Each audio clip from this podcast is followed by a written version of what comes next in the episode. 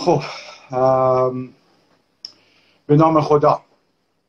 من تا خانم نوروزی بیان یه توضیح کوچیکی بدم که این هشتمین گفتگو از سری گفتگوهایی هست که ما داشتیم در مورد تجربه نقد اصلاحات. من فقط جلسه قبل یه موضوعی داشتیم که در مورد برنامه اصلاح طلبان اصولگرایان بود.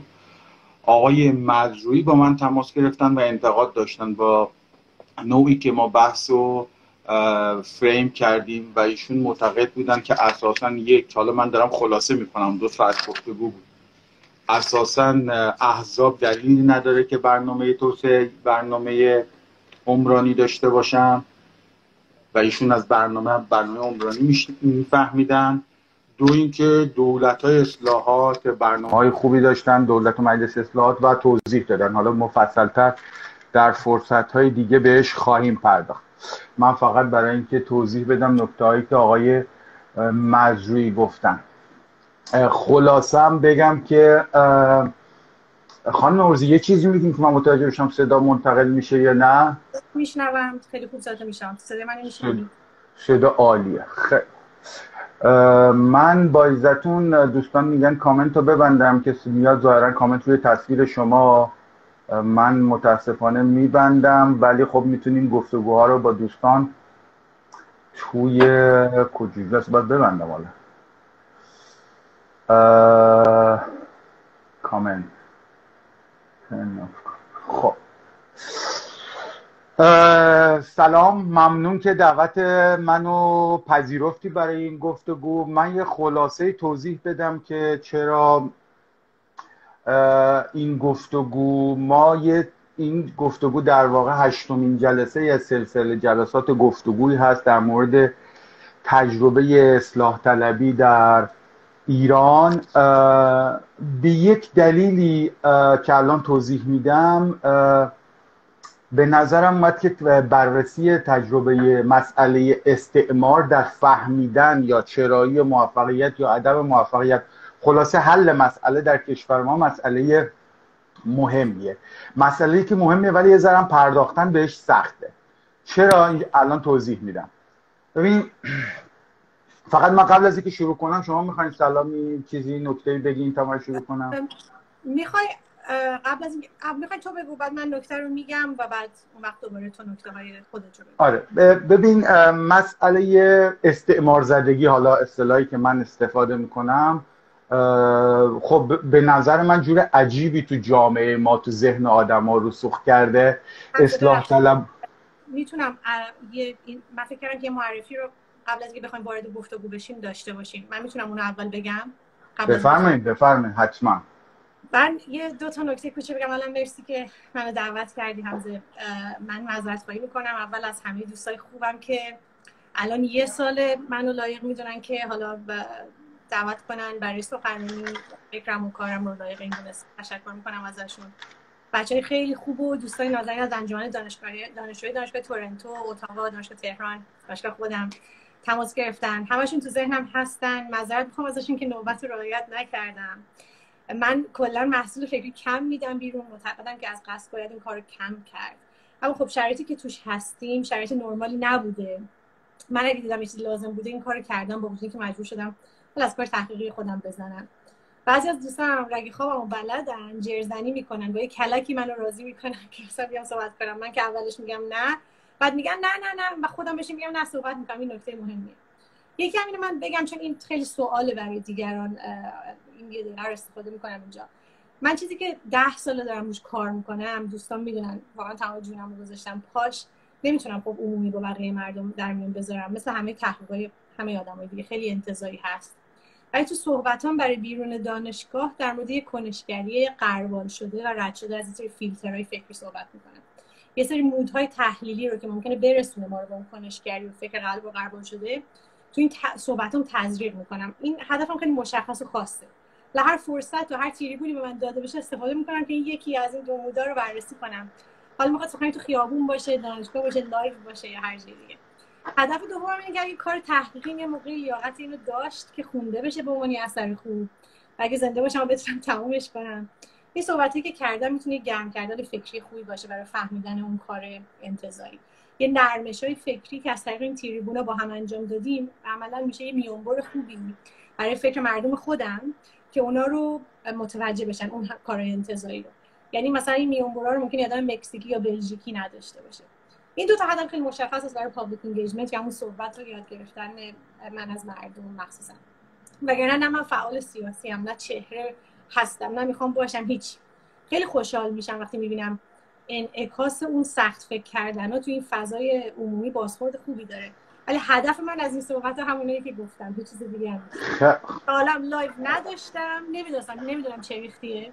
اسری از حرفم من امروز گسترش دادن نکته دیگه هم توی سخنرانی شش فکری و مفهوم درمانی.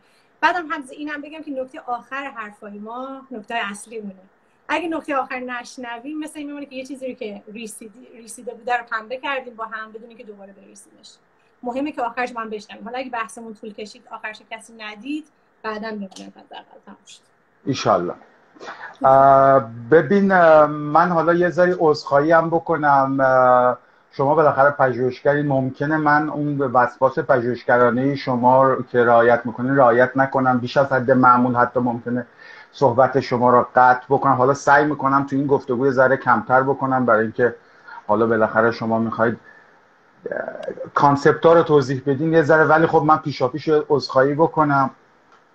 من الزاما نمی‌خوام نتیجه خاصی بگیریم. همین که بحث روشن بشه کافیه. ولی حالا ببینیم که چی میشه. حالا من بذار اینجوری توضیح بدم که چرا فکر می‌کنم وقتی داریم در مورد تجربه اصلاح طلبی حرف می‌زنیم مسئله استعمار از نظر من مهم. حالا اینکه غرب زدگی ذهن استعمار زده تو ایران خیلی عجیب رسوخ کرده و نفوذ کرده اصلا یه جور عجیبیه برای من خیلی روشنه. خیلی هم اصلاح طلب اصولگرا نمی‌دونم مخالف حکومت طرفدار حکومت نداره ها. یعنی مثلا برای من یه نشانه عجیب این واکنشی بود که وزیر کشور بعد از اعتراضات آمریکا داد. یعنی وقتی خشونت پلیس آمریکا رفت بالا وزیر کشور گویی که احساس کرد اونی که مبناس خشونت داره پس من بیام بگم ما چقدر انگار که آمریکا مجوز خشونت رو به وزیر کشور جمهوری اسلامی ایران داده حالا صدا سیما از این کارا می‌کنه دیگه. وقتی اعتراضی هست می‌خواد بگه که نگاه کن بقیه دنیا هست. بقیه دنیا منظورش غرب آمریکا فرانسه اینا یعنی ذهن غرب زده توی مسئولان جمهوری اسلامی تو اصولگراهان اینجوری خودش نشون میده. توی اصلاح طلبا یا بخش معترض جامعه حالا یه ذره شکلش فرق می‌کنه. بعضی وقتا به طور عجیب غریبیه. یعنی مثلا اصلا یه انتقادی به غرب می‌کنی حالشون بد میشه رفقا. یعنی احساس می‌کنید بهشون برخورده توهین کردی. اصلا یه جوری جریه دار میشه احساساتشون. گویی که یه تصویر آرمانی دارن تو خدشه انداخته روش بالاخره آزار دهنده است. من اولش می‌گفتم خب که چی؟ حالا تصویر درست نداره از غرب از جهان به جرک چه اهمیتی داره که تصویر آدما نیست و چه کاریه که حالا من بیام حساسیت آدما رو تحریک کنم؟ یه مسئله ای رخ داد که یه ذره احساس کردم بیش از مسئله بیش از اینه که آدما تصویر درست از غرب و جهان دارن یا ندارن. اونم یه خیلی تجربه شخصیه. من معمولا رفقایی که می‌خوان یه کاری پروژه کسب و کاری با اروپا دارن با من تماس می‌گیرن. بچه ها با گرش های مختلف. حالا یا برای مشاوره یا از یه جایی به بعد احساس کردم یه پترنی یه الگویی هست بین گرایش سیاسی بچه ها احساس کردم که بچههایی که گرایش اصلاح طلبانه دارن معترضترن علل عموم دنبال اینن که یه چیزی وارد کنن. بعد پروژه هایی که یه ذره تولید توشه همکاری توشه. تریپ بچه ها کمتر اصلاح طلبانه است. حالا بالاخره اصولگراترن مذهبی. برام اولش هم با خودم گفتم خب شاید اینا رانت دارن می‌تونن تولید کنن. می‌دونی دقیقا هم به اینا نداره دیگه. جلوتر که اومد دیدم یه چیزی اساسی تره یعنی یکی از بچه ها با من تماس گرفت ما یه چیزی می‌خوایم از فرانسه وارد کنیم. اینقدر هزینه اینقدر بدبختی. گفتم خب چرا نمی‌سازیم تو ایران؟ یا اصلا چرا چین وارد می‌کنیم اصلا ما بهش فکر نکرده بودیم. اصلا به نظر از اونجا به بعد احساس کردم حالا یه ذره بیشتر توضیح میدم که این مسئله فقط این نیست که آدم ها تصویر درستی ندارن.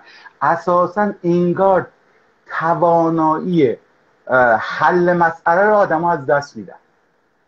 این که ما می‌تونیم مثلا تولید کنیم می‌تونیم فکر کنیم می‌تونیم یه کارایی بکنیم تبدیل شده به اصلا این خودش محل تردیده. این یه صورت مسئله شده. یا حتی توی فهممون از سیاست گذاری تو سیاست خارجی. ببین الان تصور ما اینه که تصور جریان روشنفکری مدرن ایران اینه که یه جهان آزادی هست یه نظم جهانی هست. ما یه کاری کردیم ما یه کر میریختیم که اون پلیس جهان که متولی نظم جهانی داره ما رو تنبیه می‌کنه. ما چطور می‌تونیم مشکلمون رو حل کنیم؟ اینه که پسر خوبی باشیم.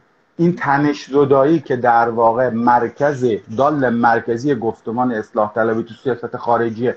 حالا اصلاح طلبی تقریبا جریان روشنفکری جریان منتقدیده همینه دیگه.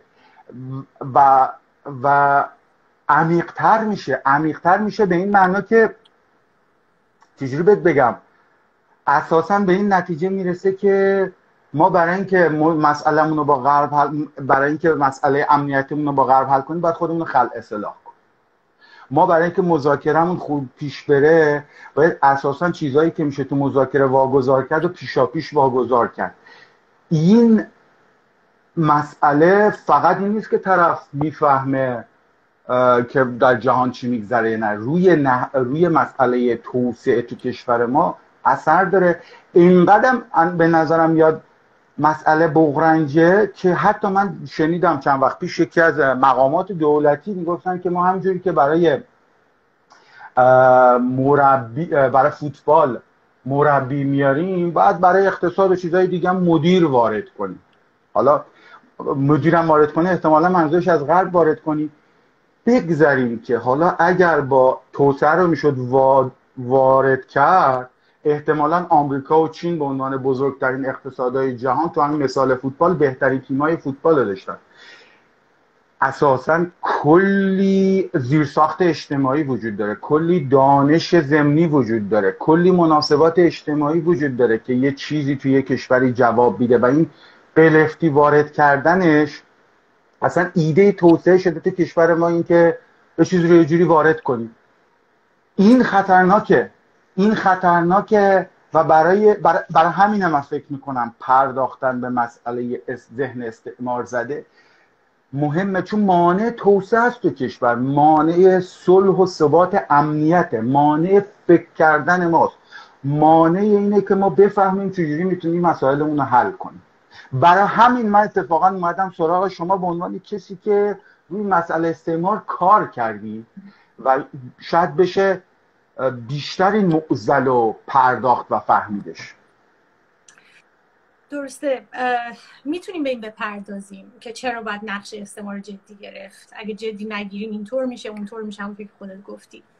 اما یه مشکل بزرگ این وسط هست که همچه ذهن منو مشغول نگه میداره به خودش. و اون که اگه کسی نباشه که به این چراها گوش کنه چی؟ نمی‌دونم تا حالا به واکنش این برهانای استدلال دقت کردی یا نه؟ واکنش رایج به برهانای تو و توی نوعی یا من یه پوسخنده که یکم دیگه صحبت در موردش باز می‌کنم. بحث راجع به جدی بودن است... نقش استعمار رو به نظر من باید از این پوسخند شروع کرد و هلوهوش همین پوسخند موند و تمام تحلیل رو هم از دل همین پوسخند در بود و نباید رفت سراغ این که اگه استعمار رو نبینیم چی میشه و چی نمیشه. چون ما مشکلمون ندونستن این گزاره ها نیست. اینطور نیست که ما این نکات رو نشنیده بوده باشه ما با ندونستن یا جهل طرف نیستیم. توی این پوسخند جهل به اون مدلی که ما فکر می‌کنیم نیست. یا اینطوری بگم توی این پوسخند فقط جهل نیست. چیزای دیگه هم هست. صاحب این پوزخند که حالا قراره در راجبش خیلی صحبت کنیم امروز اپوزیسیون منتقد هر کسی که هست صاحب یه منش فکریه. و اون پوزخند نماینده و سفیر اون منش فکری پوزخند اگه معنیشو ببینی خنده هست از روی استهزا تحقیر یا انکار. جمله هایی که سفیر این منش فکری هستن هم خیلی تو بحثامون رایجن تو هم دیدی توی توییتر مخصوصا تارگتش خیلی بودی. مثال استهزاش مثلا میشه خودش رفته نشسته خارج میگه خارج بده. نمونه تحقیر کردن مدل فکر تو یا من هم میشه. بیا یه روز اینجا زندگی کن ببین می‌تونی تحمل کنی یا نه. انکار هم میشه تو نمی‌فهمی نمی‌دونی بیثباتی یعنی چی. اصلا نبودی نمی‌دونی. حقیقتش همه این مواد اولیه و قطعه های تشکیل دهنده این پوزخندم حقیقت دارن و ایرادهای واقعی هستن در واکنش به گزارهای ما. ما نمی‌تونیم انکارشون بکنیم. در که می‌خوایم راجع به این جمله امروزمون گفت و درست بکنیم و فکر درست بکنیم باید قبول کنیم که این پوزخنده فقط یه واکنش غلط نیست. نشون از یه ولوله ذهنی و فکری داره برای صاحب پوزخند اگر از کنارش بی تفاوت رد بشیم کلا این بحث رو بیراه بردیم و اونجا رهاش کردیم. علتی که من طرف مخالف این گزاره رو گرفتم اینه که اکثر طرفداران جدی گرفتن نقش استعمار یا از کنار این پوزخند بی تفاوت رد میشن یا همونطور که بررسی می‌کنیم جوابش رو با یه پوزخند دیگه میدن. من گفتم پشت این پوزخند جهل و ندونستن با اون مدلی که ما فکرشو می‌کنیم نیست. من خودم شخصا فکر می‌کنم علت این پوزخند حاصل یه ایراد فکری هست و حاصل یه نگرانی درست. نگرانی درسته رو بعدا بررسیش می‌کنم اما اشتباه فکری که منجر به اون پوزخند میشه این الان می‌خوام بگم که ترکیبی هست از یه دیدن و یه ندیدن. دیدن یه سری تلخی و بیعدالتی مرئی جلوی روت و ندیدن یه سری تلخی و بیعدالتی سیستماتیک نامرئی که جلوی روی تو نیست و حالا یا پشت یا دورتر از تو داره اتفاق میفته ولی هدف و آماجش تو هستی. و تو هم هستی. مثال ملموسش اینه که تو گشت ارشاد رو می‌بینی هجاب اجباری رو می‌بینی باتوم رو می‌بینی خشونت رو می‌بینی اختلاس و تورم و بیثباتی اقتصادی رو می‌بینی. اینا هم به سرنوشت تو گره خوردن. هم گره خوردن هم لمس کردنی هستن. خیلی نزدیکتن. اما ظلم سیستماتیک نامرئی رو نمی‌بینی. ظلمی که جنبش ها و کنشگری های بر ضد گشت ارشاد و حجاب اجباری و بیعدالتی های مرئی هستن رو ابزاری قرار میده که مثلا دخالت یه سری آدمایی از کشور غیر از کشور خودت رو در امور کشور توجیه بکنه. تو اینا رو نمی‌بینی. یا حالا مثلا این نامرئی مثال نامرئیش توسط عملیات نظامی هست که همیشه همیشه با نام آزادی برای مردم تحت فشار ظلم مرئی کلید می‌خوره یا مثلا نامرئی دیگهش توسط از بین بردن تدریجی توان یه ملت توسط تحریم و یا انتخاب کردن یه سری کنشگر از میان کنشگرها به عنوان رهبرای اپوزیسیون برای حمایت از این عملیات هست. کنشگرایی که به منافع اون ظلم سیستماتیک پایبند باشن. مثلا کنشگرایی که اجازه بدن آدمهای از بیرون یک کشور از موقعیت جغرافیایی سیاسی یک کشوری از منابع جغرافیایش به نفع دلخواهشون استفاده اما یه مثال دیگه فشار سیستماتیک هم میگم. از طریق راه انداختن انواع و اقسام شبکه های خارجی که فارسی زبانن و این کنشگرها رو استخدام می‌کنن تا این گفتمان ظلم مرئی رو ببرن جلو. ببین بذار من اینجا صحبت تو قطع کنم. من می‌فهمم نکته ای رو که میگی ولی یه ذره با فرمت یه مسئله ای دارم. این توضیح این پدیده اینکه یه سری ظلم نامرئی رو نمی‌بینن یه سری ظلم مرئی رو می‌بینن به نظرم همچنان ببخشید یه ذره قرب زدگی توش هست. به چه معنا؟ ببین ما توی یه واحد سرزمینی تمدنی هستیم. حالا حتی مایی که فیزیکی الان تو واحد سرزمینی نیستیم بازم از این قصه مستثنا نیست. ما سرنوشتمون به هم گره خورده. سرنوشتمون به هم گره خورده و دعوا داریم که چجوری منافعمون رو تأمین کنیم و این دعواه گاهن می‌تونه خشن بشه به ظلم خط بشه حتی مورد خشونت قرار بگیریم. دعوا داریم با کسایی که سرنوشت مشترک داریم. این دعواهای بین ما که حتی ممکنه ظلم باشه رو هم به صورت هم ارز استفاده کنیم با یه نیروی دیگه ای که اصلا تضاد منافع داره به ما تعارض منافع داره به ما. به نظرم یه ذره همچنان استعمار زدگی تو هش من درگیرم تو جنگم. فرماندن ممکنه ظلم کنه بیشعور باشه اصلا منو به کشتن بده. این فرق می‌کنه. اونی که اون طرف اساسا کارش اینه که منو بکشه. یعنی نمیشه این دوتا رو بگی ظلم حالا یکیش مرئیه یکی مرئی نیست. از یه جنس نیست. اصلا من احساس می‌کنم که اینا رو بگی دوتاش ظلم یه ذره بدفهمی ماجراست و رگه های استعمار زدگی هنوز توشه. چیزی شبیه چیزی که قبلا چپا داشتن علاقه ای که به شوروی داشتن. انقدر پیش رفتن که حزب توده با چیز جدایی آذربایجان همراهی کرد. چون شوروی می‌خواست. همین اتفاق داره توی بخشای لیبرالتر دموکراتتر میفته این دموکرات های جهان متحد شوید همونقدر ایدئولوژیک و غیر واقعی از نظر من تو اونم گفتن کارگران جهان متحد شوید. یعنی این اساسا یک کاسه کردن مشکلات و مقایسش هم به نظرم یه ذره همچین دوباره آلوده است به نگاه قبل زده. ببین این حرف که میگی این خودش غربیه رو کاش می‌شد بیشتر بازش کنیم. فرصت نیست. خیلی باید مواظب باشیم همزه که چرا از یه فکری داریم ایراد می‌گیریم.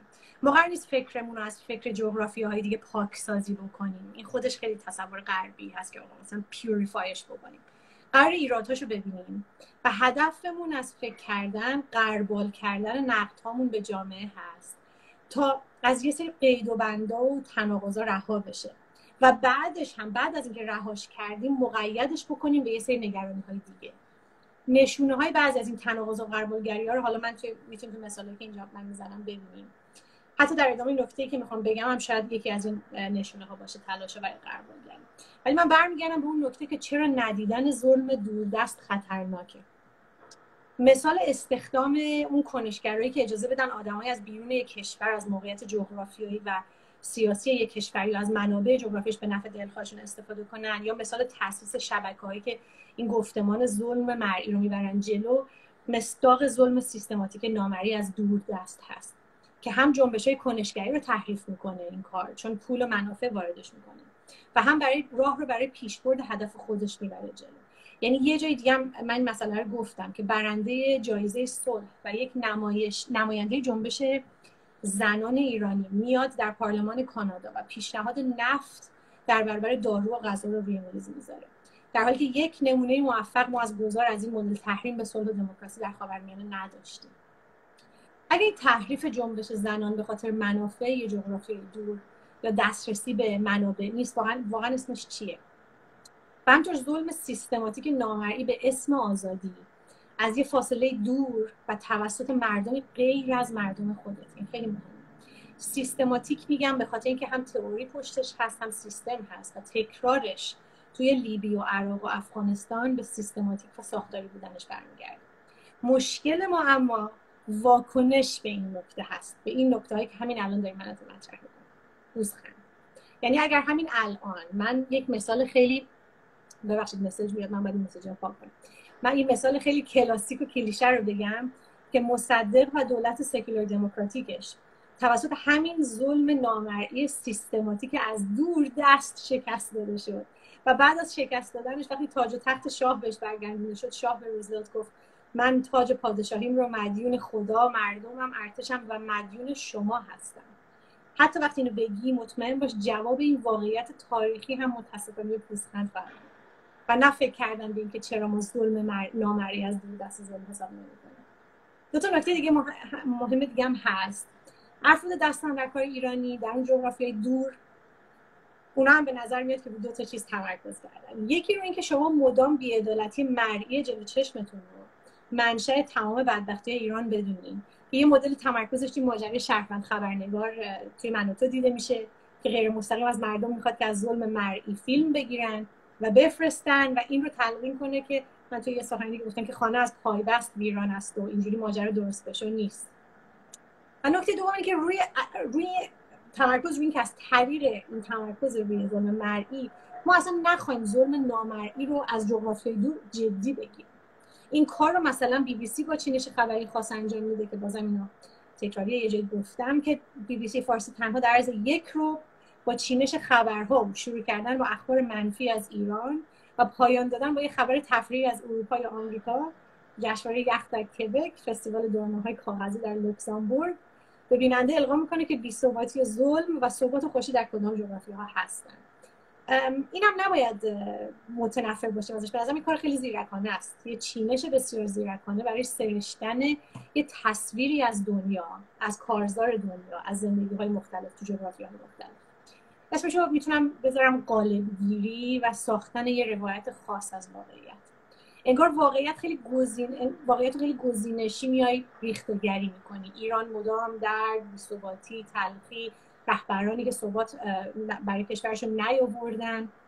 بعدی بعدی بعدی اینا خارج جشنواره اسکار رهبرانی که ثبات برای کشورشون آوردن. حالا مهم نیست اصلا استعمار این ثبات رو آوردن ولی ثبات آوردن. و نهایتا حالا از سختی های پناهجوها بخوای بگی آخرش. نکته اینجاست که این ریختگری از کارزار دنیا غلط نیست. فقط چینشش خیلی گزینشی و هدفمنده. نتیجه این ریختگری اینه که صاحب پوستخند انکار و استحصا و تحقیرش مستحکم تر میشه. ظلم مرئی جلوی چشمش مرئی تر میشه و ظلم نامرئی در دوردست که اسمش می‌تونم بذارم اینجا استعمار نامرئی تر و به این صورت به نظر میاد که سرمایه گذاری بلند مدت انجام میشه. روی تداوم این انشعاب فکری. دیدن ظلم مرئی که بر تو وارد میشه در نزدیک و ندیدن ظلم مرئی که داره بر تو وارد میشه از دور دست صد درصد هم صدا سیما و تمرکزش روی ظلم نامرئی به عنوان قرائت قالب بی تقصیر نیست. در, در اشاعه این فکر پر ایراد. چون در ذهن ما اونی که بیعدالتی مرئی داره انجام میده میاد و از یک ظلم در دست حرف می‌زنه. این چیزی هستش که مهمه. آره به نظر نکته درستی گفتی. یعنی این موفقیت پروپاگاندای غرب هم هست. بالاخره یه دستگاه عظیمی دارن بودجه دارن. و تجربه دارن. دهه ها علیه شوروی یا هر کشور دیگه ای که باش مسئله داشتن نه فقط اخیر در طول تاریخ استفاده کردن. و نکته ای که جالب اینه که از همون ماشین استفاده می‌کنن علیه ایران. یعنی اصلا اینکه رادیو فردا چرا چکه؟ اینا چون همون بساتی بوده که دم مرز شوروی درست کردن. و همون موقع به خدمت گرفتن علیه ایران و به یه شکل هوشمندانه یا نه فقط که بیان بد و بیرا بگن که اون به نظرم خیلی چیز مهمی نیست. یه چیزی رو می‌کنن تو ذهن ایرانی که آقا تو می‌خوای خوشبخت بشی باید تسلیم ما بشی.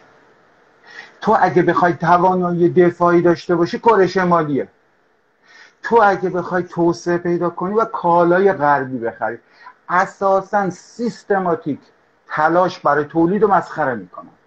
و این درونی شده. یعنی یکی بخواد خیلی بخواد روشن فکر باشه باید مسخره کنه توانایی اعتماد به نفس ایرانی که من می‌تونم یه کاری بکنم. و عجیب غریب من یه برنامه یه تنزی تو همین اینستاگرام می‌دونم. یه, یه, یه, یه کمدینی هست که با شوخی که می‌کنه حالا موقعیت های تنز تمسخرآمیز و هی میگه ما ایرانی ها ما ایرانی ها. اصلا این برای من عجیبه که چطور هر موقعیت تنزی که در همه جای دنیا در روزمره رخ میده رو اینقدر این احساس درونی شده احساس تحقیر که اصلا چیز عجیبی نمی‌رسه. این تنز کسی رو آزار نمیده و البته به نظر نکته دقیقی گفتی که صدا و سیما هم با یه انگیزه دیگه بخشی از این فریم رو داره بزرگ می‌کنه. و اونم اون دوگانه که رسانه مثل رادیو فردا یا هر چیز دیگه می‌خواد بسازه که آقا یا باید تسلیم ما بشید.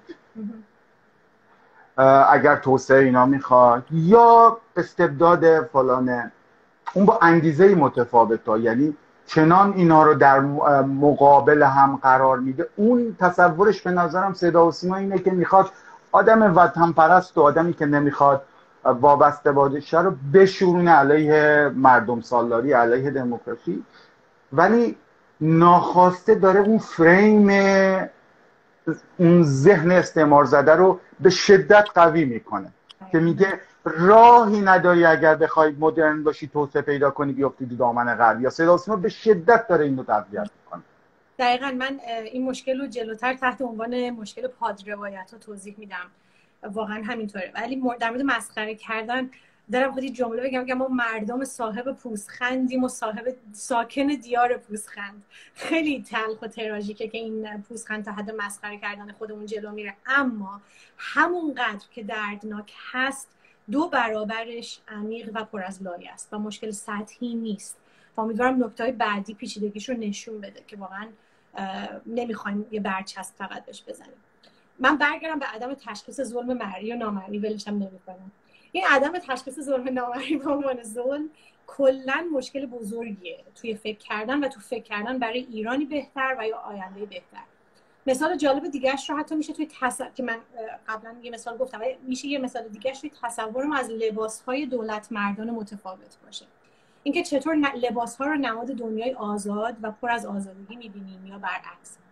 مثلا هوگو چاوز یا کیم جانگ اون رو که لباس خاص یا نظامی دارن. این لباس به شکل مشهود یه ایدئولوژی و یه حکومت رو یک ژانر حکومت رو داره از خودش ساطع می‌کنه درسته؟ مثل لباس روحانیت که برای ما نماینده جمهوری اسلامی هست. این دینی بودن سوسیالیست بودن خیلی حالا سوسیالیست بودن ولی سوسیالیست خیلی آشکار و مشهود تو چشمته. وقتی ظلمی میشه از قبل اینا می‌بینیم. یعنی از قبل اون لباس نماینده ایدئولوژی هست که داره یه ظلمی رو برامون وارد می‌کنه. اما کراوات و کت شلوار برامون مستاق ظلم نیست و مستاق انسان استعمارگر هم نیست. یعنی من بازم اینو جای دیگه هم گفتم این مسئله وقتی ظلمی اتفاق میفته جایی یا حتی تو سرزمین آدم ها کراواتی و کت شلوار کت دامن پوش ماهیت اون ظلم رو ما ربط نمیدیم به کت شلوار و اگه کت شلوار کراوات رو مصداق علم ثبات در منطق و ثبات در رای اقلانیت و غیره می‌دونیم. اصلا کت شلوار کراوات تو کتگوری یا دستبندی ایدولوژیک نمی‌بینیم. یعنی برای ما مثال خونسا بودن هست و بری بودن از انجام هر نوع بیعدالتی. این خیلی نکته مهمیه. از اون بالاتر نه تنها تو دست بندی نمیبینیمش بلکه یه نرم میبینیمش یه هنجار و معیار برای انسانیت و عدالت. گفتم این مصداق سفید پوست پرستی هست در شناخت این ماجرا که بر طبق این این شناخت جهان رو به دو نیمه تقسیم می‌کنه. تفکر خوب فرهنگ خوب موسیقی خوب هنر خوب. هنرمندای واقعی متفکرین واقعی حتی نبوغ واقعی. فناوری درست در یکی از نیمکره های جهان هست و در نیمه دیگه هرج و مرج و عقب و جهل و سرنوشته به بنبست رسیده و جبر جغرافیایی. چقدر من متنفرم حالا حضور این نوع شناخت در پوزخندمون واقعا غیر قابل انکاره ولی من اصلا نمی‌خوام بحث ببرمش اونجا. بحث می‌خوام ببرم به سمت پیدا کردن مثال برای این مدل شناخت که به نسبت هم کار سختیه به نظر من مثال درست پیدا کردن. ولی یه مثال خیلی خوب به نظرم یه توییتی هست از یکی از دستان در کاران شبکه من تو که با یه حرس خاصی واسه دکتر ظریف نوشته بود. تو رو چه به انگلیسی حرف زدن؟ تو برو همون عربی تو حرف بزن. شاید مثلا من سه روز داشتم این توییت رو میخوندم واقعا. ترجمه اون توییت برای من و به نظر من اینه. تو که از سفید پوست پرستی دفاع نمی کنی تو که کراوات نداری تو که در تصور این دوستمون دستت آلوده به توجیه کردن این نظامی هست که من دوستش ندارم و مستاق بدبختی ما هست و مستاق هرج و مرج و جهل و عقب و نماینده همه ظلمای مرئی هست. تو چرا داری زبون پیشروی رو حرف می‌زنی؟ که بری از ظلم سیستماتیک و آلودگی تاریخی و جهل هست و زبان اقلانیت و تمدن. تو پرانتز یاد باشه که خود این دستان در کار انگلیسی رو بلد نیست. این واکنش یعنی اینطور صحبت کردن مثل دکتر ظریف رو بلد نیست. یک این واکنش برای یکی از نابترین مستاقای سفید پوست پرستی در شناخته که تو سفید پوستا رو نرم و هنجار انسانیت و اقلانیت می‌دونی. اما این واکنش رو نباید اسمش غرب زدگی گذاشت نه استعمار زده و نباید تو سر این شناخت زد و تو سر این شناخت و پوست خنده زد. اینو باید خیال پردازی قربال نشده دونست. برای تغییر و نقد حاکمیت با یه ایراد خیلی خاص دیدن بیعدالتی مشهور و ندیدن ظلم نامرئی در دور دست. حالا می‌خوام بگم که چه اهمیتی داره که اسمش رو چی بذاریم. بالاخره این دستگاه پروپاگاندای غرب تونسته این خود تحقیری رو درونی کنه. اسمش اصلا هر چی می‌خوای بذار. الان نشانه روشنفکری شده که خودمون رو تخریب کنیم. هر کی هم سرعته هر کی بیشتر تخریب کنه برنده است روشنفکره هر چی بیشتر اعتماد به نفس مردم رو خراب کنی بهتر. اینقدر به جلو رفتن اصلا حالا من منافع مشترک و منافع ملی اینا رو بذار کنار. توی قضیه این برخورد خشن گارد ارتش و پلیس آمریکا با مردمی که معترض بودن به تبعیض یه عده اونجایی رفتن که با سیستم سرکوب آمریکا هم دلی می‌کنن. اصلا حالا منافع خودمون این خودش اصلا یه پدیده عجیبیه که طرف که ادعا می‌کنه مظلومه با به ظلم مشترک با اون ظلم اونجوری داره همدلی می‌کنه. حالا بالاخره اسمش هر چی دیگه این پروپاگاندا انقدر موفق بوده که دیگه نامرئی شده بدیهی شده ذهن آدما نشسته. اتفاقا همز اسمش خیلی مهمه. فرقشه که فرقی که اسمشو بذاریم قرب زدگی و به عنوان غلط و مرض فکری نگاه کنیم یا اسمشو بذاریم پوزخندی که پشتش پر از ولوله فکری هست. چون با اسم اشتباه از هم دور میشیم و با اسم درست احتمال اینکه غیر ممکن ها ممکن بشن وجود داره. این جمله که دارم میگم خیلی مبهم و شعارگونه است ولی بذارین آخر حرفم بهش می‌پردازم که چطوری ممکنه با اسم درست غیر ممکن ها ممکن بشن اما اگر میگم باز اگر از دل این پوستخند بحث رو نشکافیم و فقط مکانیکی تبیین بکنیم یه نکته خیلی مهم یادمون میره. و اون اینه که ما با اون صاحبان پوستخند یه بچه اشتراک خیلی تند و تیز داریم. ما خودمون صاحب همین پوستخندها بودیم و همین پوستخندها رو می‌زدیم. وقتی به ما توسط مدرسه دولت یا نظام یادآوری می‌شد که استعمار نکته خیلی مهمیه. غرب منشأ. ظلمه گولزنه به خودتون بیاین. شعر اقبال لاهوری که گرچه دارد شیوه های رنگ رنگ من به جز عبرت نگیرم از فرنگ. این همه اینا رو یادته. ما من تو. خیلی از فیلسوفایی که دارن الان ضد استعمار کار می‌کنن فرصت ندارم راجبش صحبت بکنم ولی خیلی از اونها که ظلم نامرئی رو دیدیم حالا و حالا معتقدیم استعمار باید جدی گرفته بشه و ندیدنش خطرناکه. چون می انجامه به بیثباتی بیشتر ما همه جز و همون گروه پوزخند زنان بودیم با همه مواد اولیش وچه اشتراک ما خوندن اشعار اقبال لاهوری بود برای دادن امتحان و شاید هم انکار و استهزا و تحقیری که قبلا مثالاشو گفتم. تو رو نمی‌دونم اما ما اقبال لاهوری رو میخوندیم کتاب میبستیم بریم سریال فرندز نگاه کنیم تصور کنیم تو اون کافی شاپ با اون شش نفر نشستیم یعنی خیال پردازی کنیم که زندگی ما شبیه اون است. اما سه تا چیز باعث شد که ما اون مدل پوزخند رو بذاریم کنار. یکی تغییر مکان زندگی یا تحصیلمون از سرزمین استعمار شده یا سرزمینی که هدف استعمار بوده. به جغرافیای استعمارگر به فرنگ رنگ. رنگ به عبارت ده از اقبال دو تحلیل های برنده و تشریح کننده درست که سفید پوستا رو نه تنها از براعت و از ورای دسته و کتگوری بودن آورد پایین. بلکه خونین بودن و خونین بودن سیستماتیک تاریخشون رو که نشون می‌داد پشت کراوات علاوه بر علم و با اتکاع بر اون علم تاریخ تاریک کشدار و تسخیر مردم دنیا هم هست هم دیدیم. ما, ما در معرض این تشریح ها قرار گرفتیم. سومین نکته زمان بود. زمان کافی برای حضور و زندگی در یک جغرافیای استعمارگر یا سابقا استعمارگر.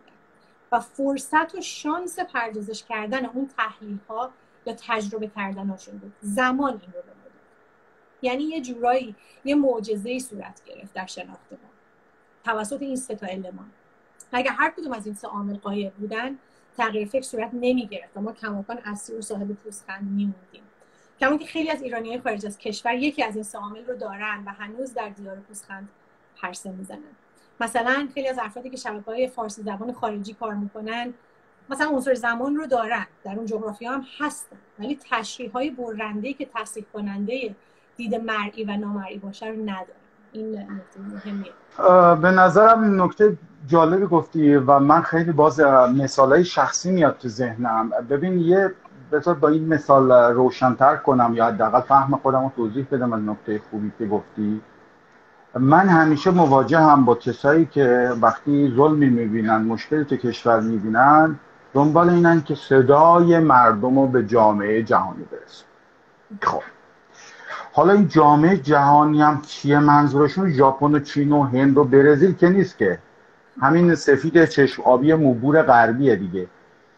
حالا مثلا چی می‌خواد؟ از صداشو به گوش این برسونه چه اتفاقی میافته؟ یعنی می‌خوام بگم که چرا فکر می‌کنه اصلا این غربی اینا براش مهمه؟ یا احتمالا بخشای خیلی فرعی که براش مهمه اصلا اثر دارن در سیاست گذاری تو این کشورها ولی یه جایی انقدر این غرب زدگی استعمار زدگی درونی شده این همین حس ترحم غربی هم دوست داره.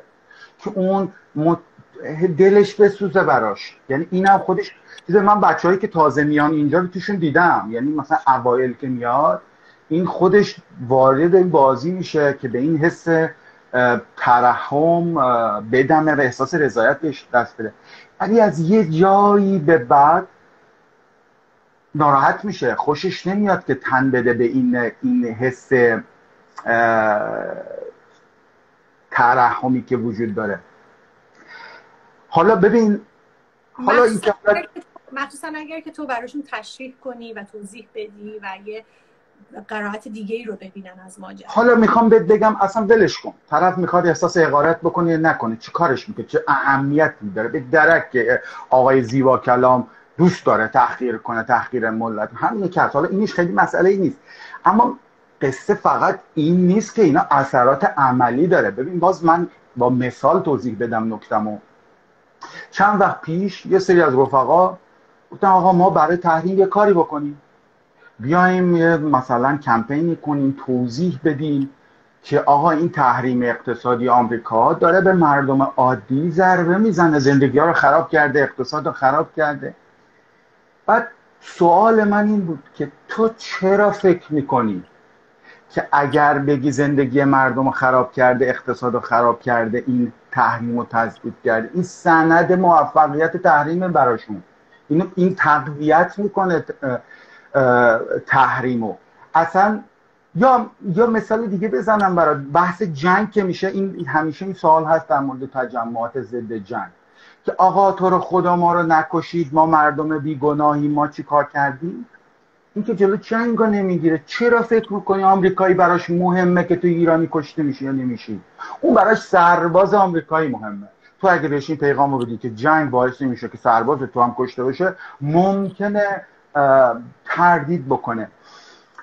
اصلا مثال مشخصش همون اپوزیسیون وابسته ای که کارش بزک کردن و تشویق تحریمه. تو فضای انگلیسی وقتی می نویسن وقتی می‌خوان در واقع در جهان غرب از تحریم دفاع کنن اتفاقا می نویسن که تحریم موثر بوده. بله. چون اونا می‌دونن که اگه بگی تحریم موثر بود زندگی مردم رو داغون کرد اقتصاد رو کرد در واقع در سیستم تشمیگری یه سند موفقیت یه سیاسته.